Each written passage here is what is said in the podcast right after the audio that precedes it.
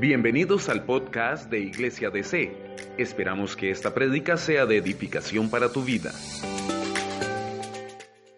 Gloria a Dios. Tome asiento, por favor. Esta mañana vamos a cerrar con este tiempo de que ha habido de oración, de entrega eh, basada en el Padre Nuestro. Se ha estado escribiendo las frases del Padre Nuestro y hoy cerramos con las tres últimas frases. No nos metas en tentación, mas líbranos del mal, porque tuyo es el reino, el poder y la gloria por los siglos de los siglos. Amén.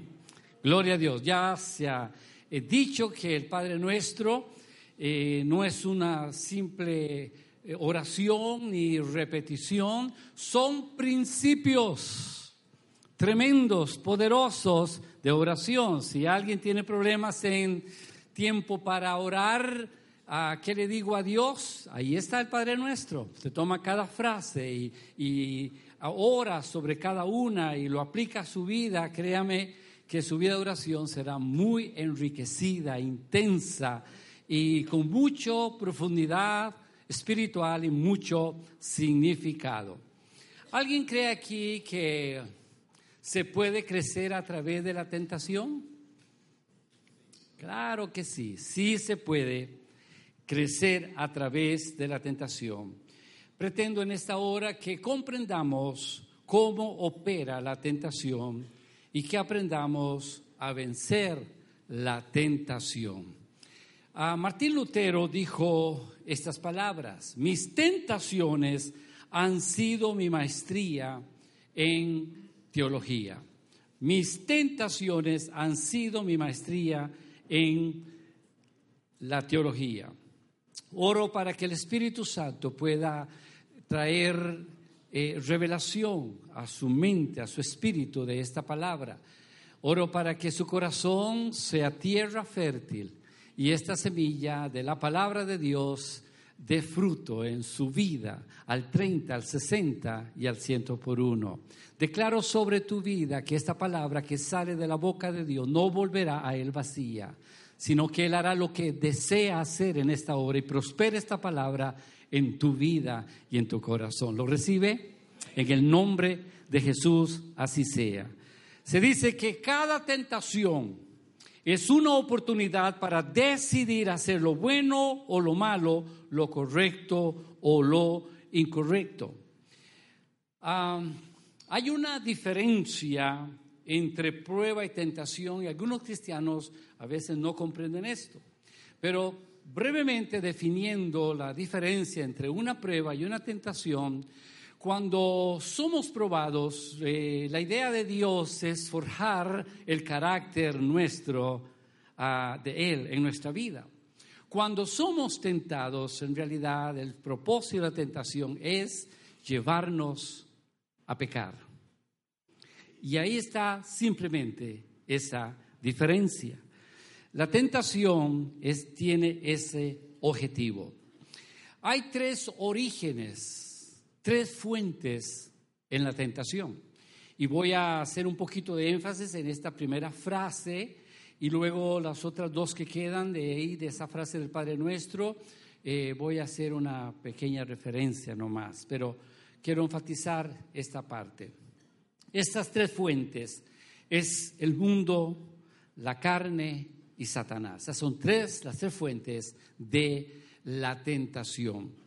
Cuando me refiero al mundo, no me refiero a eh, el planeta, me refiero a ese, este sistema que, que Satanás gobierna, lo que, donde Satanás tiene sus manos, a todas esas prácticas que están obviamente opuestas a los principios divinos, a las leyes espirituales y en los creyentes todas esas prácticas que empañan nuestra relación y nuestra comunión con Dios. A eso me refiero. Pero la Biblia es muy linda cuando nos dice y nos exhorta que no nos adaptemos a este mundo, que no nos amoldemos a las costumbres de este mundo. Romanos capítulo 12, versículo 2. No nos amoldemos no nos conformemos, no nos acostumbremos a las prácticas de este mundo. Si es verdad que vivimos en este mundo, no somos de este mundo. Usted y yo somos diferentes. ¿Cuántos dicen amén? En segundo lugar, tenemos la carne, otra de las fuentes. Cuando hablo de la carne, no hablo de esta apariencia física, de esta carne que envuelve, eh, que tiene este cuerpo, ¿verdad? O este cuerpo que envuelve el alma y el espíritu. No, me refiero a esa naturaleza caída, a la concupiscencia que todos tenemos dentro, a eso me refiero. Pero la Biblia también nos habla al respecto, dice Pablo en Romanos capítulo 6, que debemos considerarnos muertos a, la carne. Nos dice que debemos crucificar la carne con nuestras pasiones y deseos. La Biblia habla mucho de esto. Pablo en Romanos capítulo 7 habla sobre esto. Oh, lo que quiero hacer no hago y lo que no quiero hacer eso hago. Miserable de mí, ¿quién me, eh, me librará de este cuerpo de muerte? Esa batalla que todos aquí todos, empezando de este que está aquí en este púlpito, todos tenemos una batalla con la carne. ¿Hay gente aquí glorificada? No, todos estamos en la misma lucha, en un campo, en otro, estamos en esta batalla y allí eh, eh, tenemos que poner frente. Y tercera fuente, Satanás mismo. Satanás el archienemigo de Dios y el archienemigo de la iglesia y de los hijos de Dios que han sido renacidos y lavados y sellados con el Espíritu Santo de Dios. A eso me refiero. Pero la Biblia dice, no deis lugar al diablo para actuar. Ese es el remedio que nos dice la, la, exhortación que nos da la Biblia con respecto a esta fuente. El mundo, la carne y el diablo son tres fuentes de nos viene la tentación. Bien, ¿cómo opera la tentación? ¿Cómo opera la tentación? La Biblia nos dice que no ignoremos, no, de Satanás, artimañas, las estrategias del maligno, de Satanás. Satanás es real.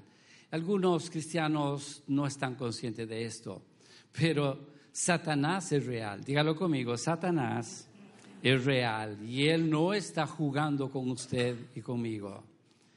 La Biblia dice que él viene como ladrón para matar, hurtar y destruir. Satanás juega sucio. ¿Están aquí conmigo? Él buscará la forma cómo destruirte, cómo desgraciar tu vida y llevarte al infierno. Esa es su meta con sus demonios. Así de serio es esto. Ahora, la tentación sigue un proceso de algunos pasos y permítame compartir con usted algunas cosas que nos pueden ayudar. Satanás, en primer lugar, identifica un deseo dentro de ti y dentro de mí. Es decir, un deseo pecaminoso puede ser de venganza, de sentir placer y demás. La tentación empieza cuando Satanás te empieza a sugerir en tu mente a cosas que, deseas eh, eh, eh, en tu mente, algo que es malo, y Él te empieza a sembrar cosas en, en tu mente y te empieza a susurrar cosas como estas. Te lo mereces. Ah, debes tenerlo ahora. será emocionante te hará sentir mejor. Frases como estas empiezan a, a, venir a tu mente. Ahora, Jesús habló algo interesante. La tentación siempre va a empezar en tu mente y no en las circunstancias. Permítame decir, decirle lo que dijo Jesús al respecto allá en, en Marcos capítulo 7, versículo 21-23. Porque de, eh, porque de dentro del corazón de los hombres salen los malos pensamientos, los adulterios, las fornicaciones, los homicidios, los hurtos, la avaricia, las maldades, el engaño, la lascivia, la envidia, la maledicencia, la soberbia, la, la insensatez. Todas estas maldades de dentro salen. ¿De dónde salen? De dentro y contaminan al hombre. En otras palabras, hay un ejército de malos deseos dentro de nosotros.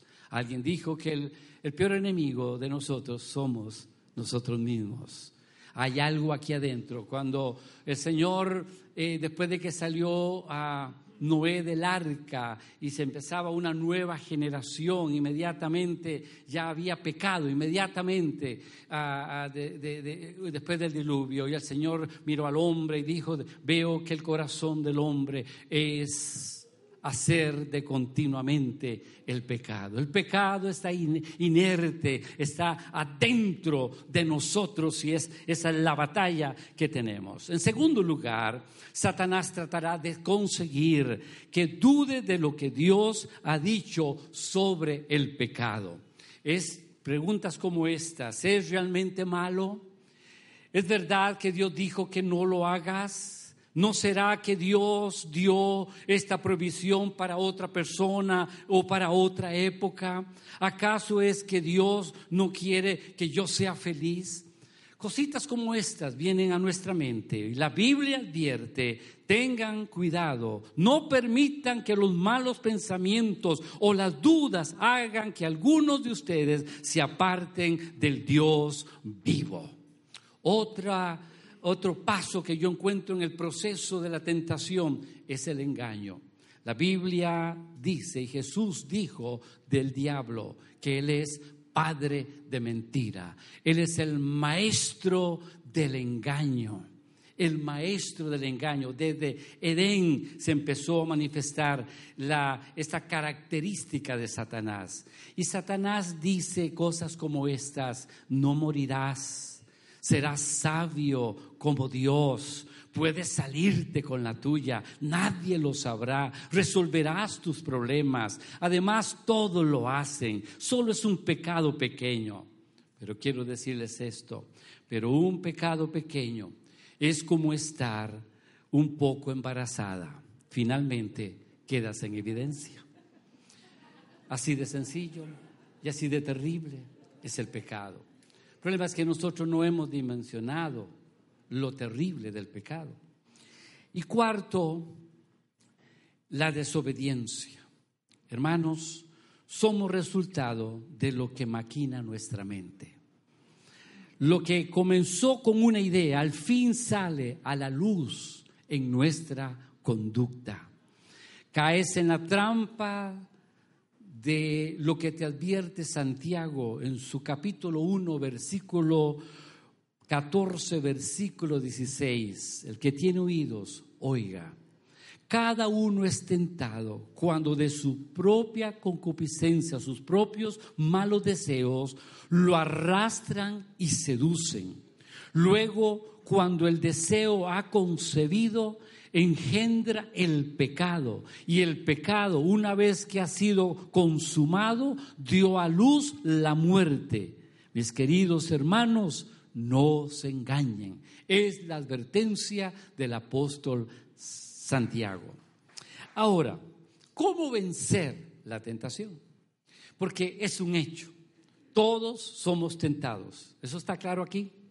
Partimos de esta premisa y de esta realidad mientras hasta el último suspiro de nuestra vida estamos expuestos a la tentación, en pensamiento, en sentimiento, en voluntad, en motivo, de mil maneras estamos expuestos a la tentación. Y no me ponga carita de santito, por favor, porque aquí todos estamos en el mismo saco, estamos en el mismo canasto y estamos con las mismas luchas.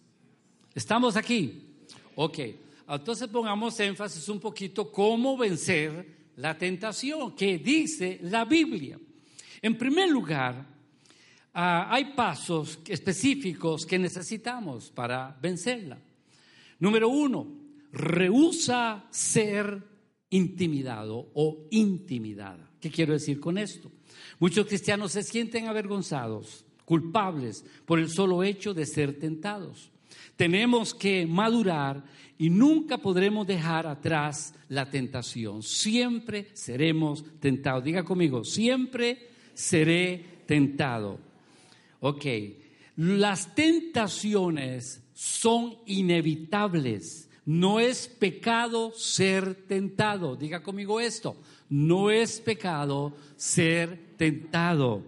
La Biblia habla al respecto. Pablo nos aconsejó al respecto. Dice, ustedes no han sufrido ninguna tentación que no sea, eh, ustedes no han sufrido ninguna tentación que no sea común al género humano. Primera de Corintios 10, 13 para los que están tomando nota.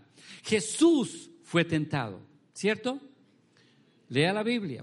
Jesús fue tentado, pero ¿cuál fue la diferencia?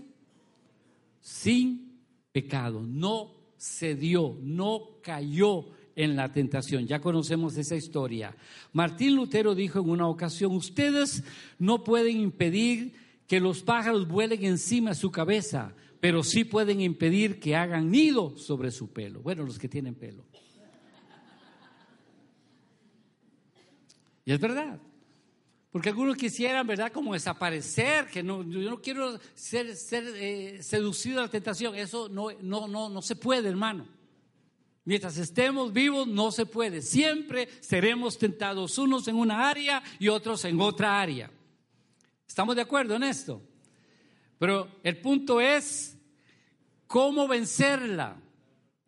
¿Cómo enfrentarla? Eso es lo que estamos tratando, estoy tratando de decir acá. Usted no puede impedir que el diablo te sugiera determinados pensamientos, pero sí puede decidir no darles cabida y actuar sobre ellos. Por ejemplo, la pornografía. Es el problema de muchos y sí creo que entre el pueblo de Dios hay personas con problemas de este tipo, problemas de pornografía, por poner una cosa nomás. Estamos tan accesible y es un pecado que se puede esconder muy fácilmente a los ojos de los hombres, pero no a los ojos de Dios. Y todos sabemos que la pornografía estorba, enturbia, eh, eh, eh, contamina los pensamientos y el corazón. ¿Estamos de acuerdo en esto? Y no agrada a Dios. Y para muchos este es un gran problema. Hay matrimonios que se destruyen a causa de esto cuando uno de las parejas de la pareja lo pesca o la pesca en algo como esto. Y es una tentación, entonces tiene que portarse, como dice la Biblia, varonilmente para no buscar lugares donde sus ojos se contaminen y su corazón se contamine. Estoy poniendo solamente un ejemplo. Eres un hijo, una hija de Dios y Satanás ha puesto precio a tu cabeza. Eres su enemigo y él tratará de, tu caída. Él va a buscar tu caída y a veces mientras oran vienen pensamientos malos y Satanás tratará de distraerte y tratará de avergonzarte y así eh, eh, no sigas orando y no dejes, no, yo te pido en el nombre de Jesús que no te dejes confundir y persiste en la oración. Jesús dijo claramente, velad y orad para que no entres en tentación. Cuando usted ora como un cristiano y del Espíritu, tu oración te va a poner a ver a Jesús ver su palabra, ver su verdad y lo que Dios tiene para ti. Aleluya. En tercer lugar, en segundo lugar, reconoce lo que te tienta y prepárate. Reconoce lo que te tienta y prepárate. Pedro, el apóstol Pedro dijo y nos advierte, manténgase alerta el diablo está en posición para asaltar y nada le gustaría más que encontrarlos tomando una siesta. La versión Reina Valera dice que él anda como león rugiente buscando a quien devorar. ¿Qué es lo que le gusta al león? la carne. Y si andamos muy carnudos, seremos presa fácil del enemigo. Por eso la Biblia dice, andad en el Espíritu. Significa controlados por el Espíritu Santo y no satisfagan las obras de la carne. Y la vida nuestra se debate en esto. ¿Eres un hombre, una mujer del Espíritu un hombre, una mujer de la carne? Y usted será con lo que se alimente, usted será producto de lo que se esté alimentando. Usted debe preguntarse, hacerte estas preguntas, cosas prácticas. ¿Cuándo me siento más tentado? Enjáchese, hermano, enjáchese. ¿Cuándo, ¿Cuándo yo me siento más tentado? ¿Qué día? ¿Qué hora? ¿Dónde me siento más tentado? ¿En el trabajo, en la casa, en la calle? Cuando estoy solo, sola, cuando estoy aburrido, cansado, quizá deprimido, bajo estrés, o tal vez quizá después de un éxito espiritual, y allí te sientes en la cima. Analice cuál es el momento, ¿verdad? Que usted se siente más seducido y trabaje en esto. Debes identificar la forma particular de cómo eres tentado y estar preparado para evitar estas situaciones tanto como te sea posible. El apóstol Pablo nos habla y debemos anticipar y estar listos para enfrentar la tentación. Pablo nos dice, no le deis ninguna oportunidad al diablo. Tercero, pídale ayuda a Dios. Pídele ayuda a Dios. En el cielo hay línea abierta las 24 horas del día. Dios quiere que te le pidas ayuda para vencer la tentación. Así lo dice el Salmo 50, 15. Dice el Señor, llámame cuando estés angustiado y yo te libraré y te y me honrarás, dice el Señor.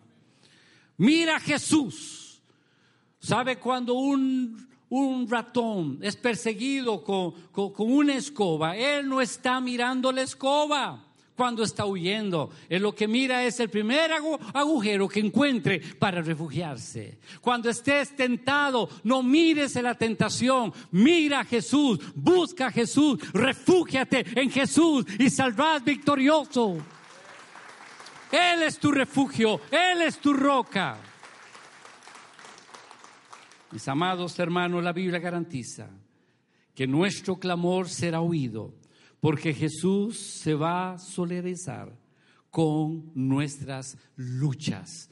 Según la Biblia dice, Él entiende nuestras debilidades, porque Él enfrentó todas las mismas tentaciones que nosotros, sin embargo, Él no pecó persiste en pedir ayuda. Él no se impacienta, nos dice la Biblia. ¿Sabe por qué el Señor nos entiende? Dice Hebreos que, ah, que tengamos confianza de acercarnos a Él, al trono de Dios, donde hay gracia. Diga conmigo, gracia.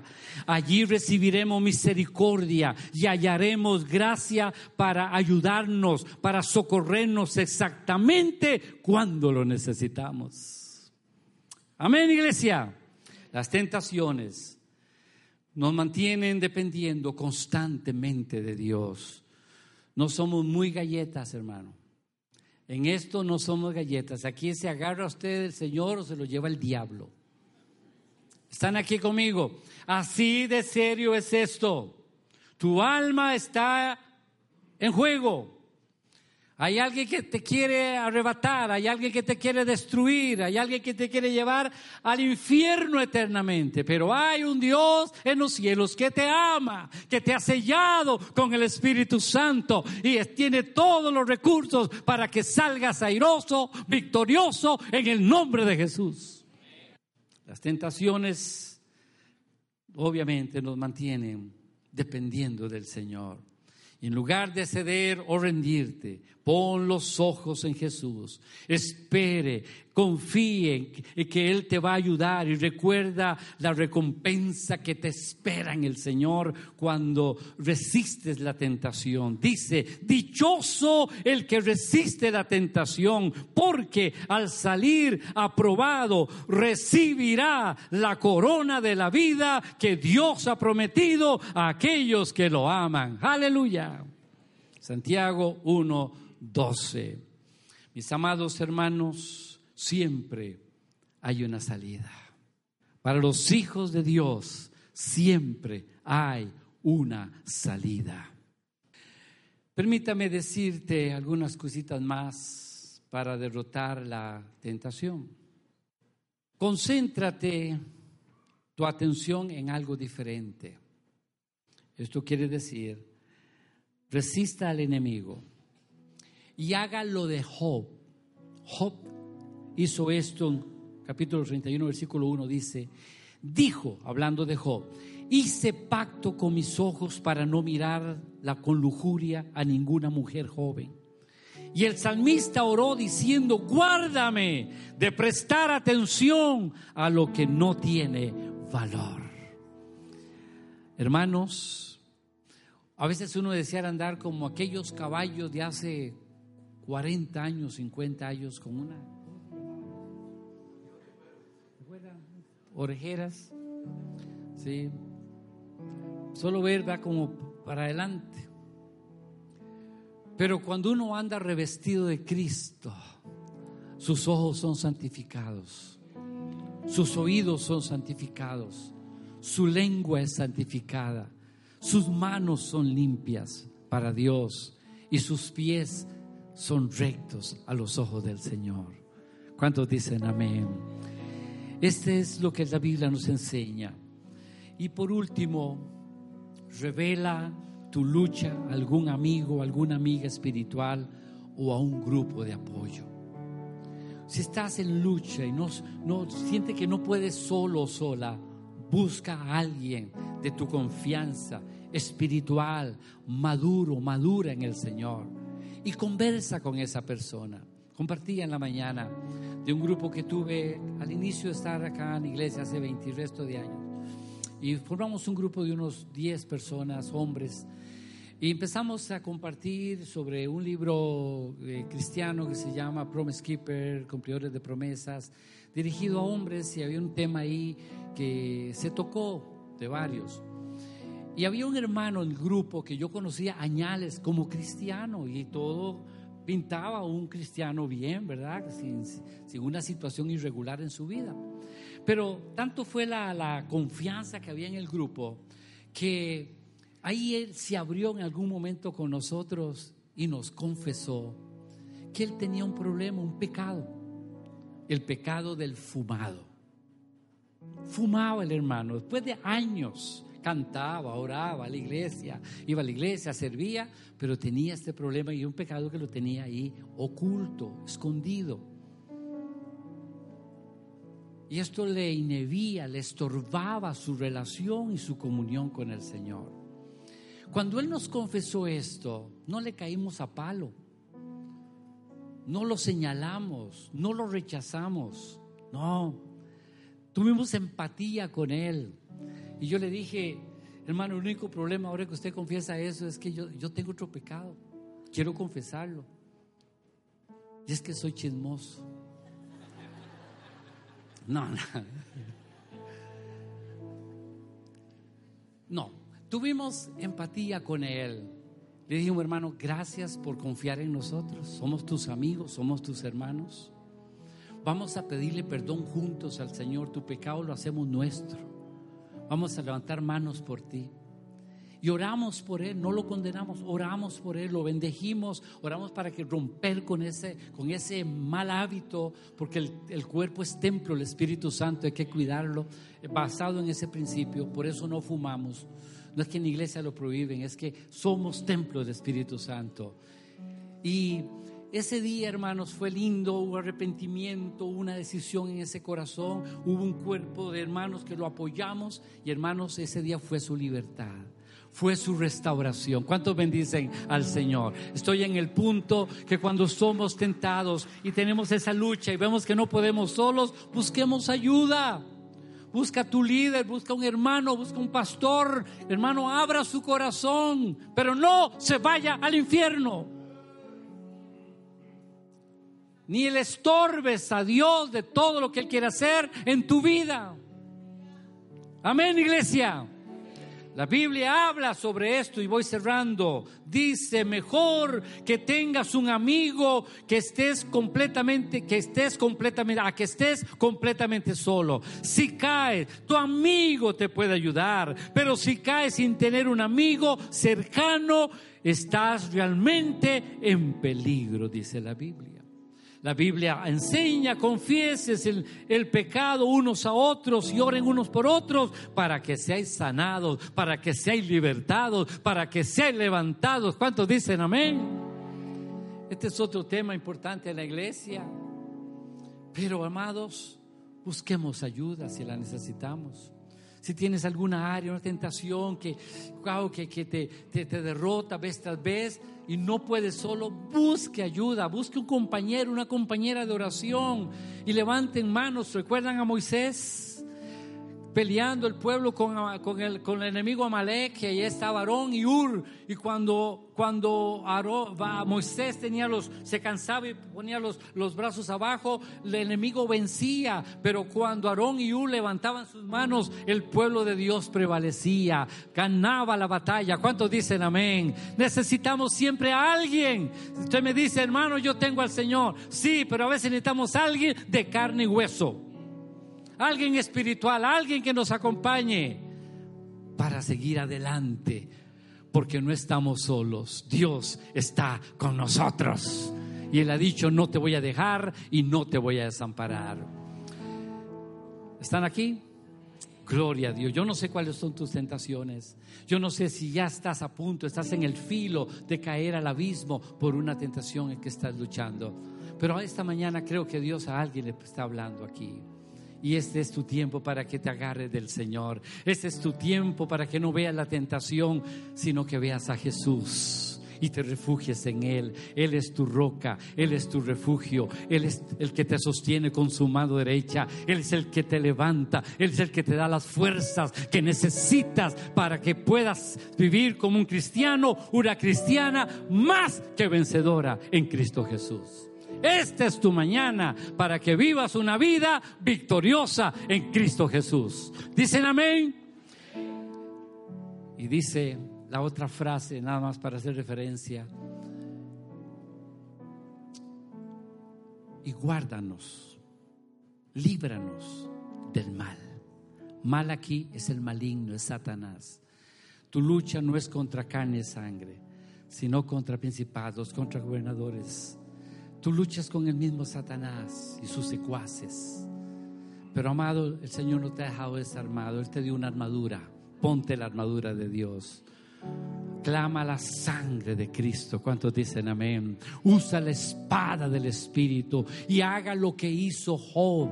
Job dice que cada día él se levantaba de mañana y oraba por sus hijos y levantaba cerco de protección, muro de protección. Levántate cada día, pon cerco sobre ti. Dile, Señor, guarda mi salida y mi entrada. Que tu mano esté sobre mí, guardándome de todo mal y del maligno dicen amén? Cúbreme, Señor, cúbreme en este día, cubre a mis hijos, cubre a mi cónyuge, cubre, cubre mi familia. Señor, guárdame.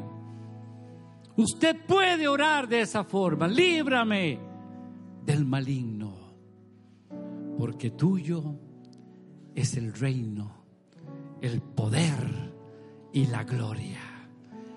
Tuyo es el gobierno, Señor. Tú gobiernas sobre mí. Reconozco tu poder, tu mano es poderosa, tu mano no se ha cortado, ni tu poder ha menguado, Señor. Tú sigues en el trono todopoderoso. Y en esa vida victoriosa que empiezas a caminar cada día en el Señor, hermano, dale la gloria a Dios. No es que usted es muy galleta, no es que usted sabe muchos versículos de la Biblia, porque no es la vida cristiana no es por espada ni por ejército, es con su Santo Espíritu. Si usted se mantiene en pie en el Señor, es por la gracia, es por la misericordia y es el poder de Dios sobre tu vida y toda la gloria le pertenece a él. Bendicen al rey, bendicen al rey. Aleluya. Dios es tu victoria. Él está contigo como poderoso gigante para pelear tus batallas, para derrotar cada día al enemigo, sus sugerencias, sus maquinaciones, sus tentaciones. Usted fue llamado no para ser derrotado, sino para derrotar al enemigo. Usted fue llamado no para ser conquistado, sino para conquistar, porque los hijos de Dios, los justos, vamos como la aurora, de aumento en aumento, de victoria en victoria victoria en el nombre de Jesús. Eso es lo que Dios ha decretado y ha destinado para tu vida. Levanta tu cabeza, porque el Señor te dice en esta mañana, te he puesto por cabeza y no por cola. Digo sobre ti, estarás siempre sobre y no debajo. Aleluya.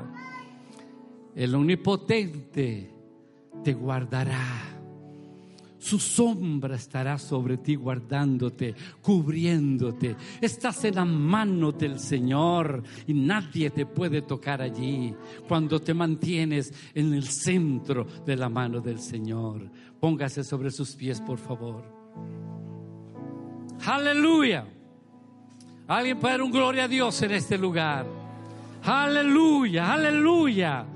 Sí, las tentaciones están allí, son reales. En este mismo, algunos de ustedes están batallando si salen de este lugar y a dónde van a ir, qué van a hacer. Oye, ahí está la tentación. Cuidado. Dios te está hablando en esta mañana. Porque te ama. Te ama. Él te ama y no quiere verte destruido, destruida. No te quiere ver en muerte, no te quiere ver en derrota. Él te quiere ver feliz. Te quiere ver firme, persistente, creciendo y cumpliendo los propósitos y los designios que Él ya ha trazado para ti. Porque los planes que Dios tiene para ti son planes de bien y no de mal. Dios tiene el mejor futuro para su vida. ¿Lo recibe? Levante sus manos en esta hora. Si Dios le ha hablado a alguien, haga su oración delante del Señor y dígale, Señor, guárdame de la tentación, Señor si han venido pensamientos del enemigo, dardo del enemigo que lo incita a pecar, ahora corte en el nombre de Jesús, resista en el nombre de Jesús. Si es tan fuerte lo que siente la seducción de las tinieblas, busque ayuda, busque a alguien y dígale, necesito que me acompañes para vencer esta, esta tentación, esta seducción que viene de las mismas tinieblas. Puede ser el mundo, puede ser de tu propia concupiscencia, de tus deseos malos, o puede ser del mismo Satanás y sus enviados. Pero Dios te ha dado la victoria. Dios te ha dado la victoria. Levante esas manos y diga, Señor, gracias, me da la victoria sobre la tentación. Me das la victoria, mi mente de Cristo. Y yo llevo todos mis pensamientos en obediencia, cautivos en obediencia a Cristo Jesús. Mi mente pertenece a Jesús. No daré lugar a pensamientos malos. Y cuando estos vengan, yo voy a rechazarlos en el nombre de Jesús. Usaré tu palabra. Desecharé las mentiras del diablo, los engaños de las tinieblas, en el nombre de Jesús de Nazaret. Padre, venimos poniéndolo, el poniéndonos el casco de la salvación, cubriendo nuestros pensamientos en Cristo Jesús. Tú eres nuestro escudo, tú eres nuestra roca, tú eres nuestro, nuestro amparo y fortaleza, Señor. Y hoy declaramos que caminaremos, Señor, tomados de tu mano, refugiados en ti, Señor. Tomaremos la espada del Espíritu para vencer, para deshacer toda mentira, todo engaño de las tinieblas tinieblas del mundo y de la carne en el nombre de Jesús de Nazaret. Señor, gracias.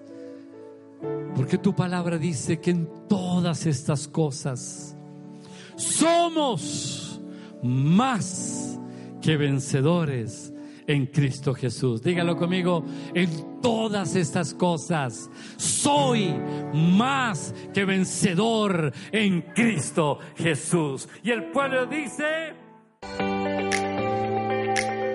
Gracias por escucharnos. Recuerda suscribirte para que te enteres cada vez que subimos una prédica y síguenos en nuestras redes sociales como Iglesia DC.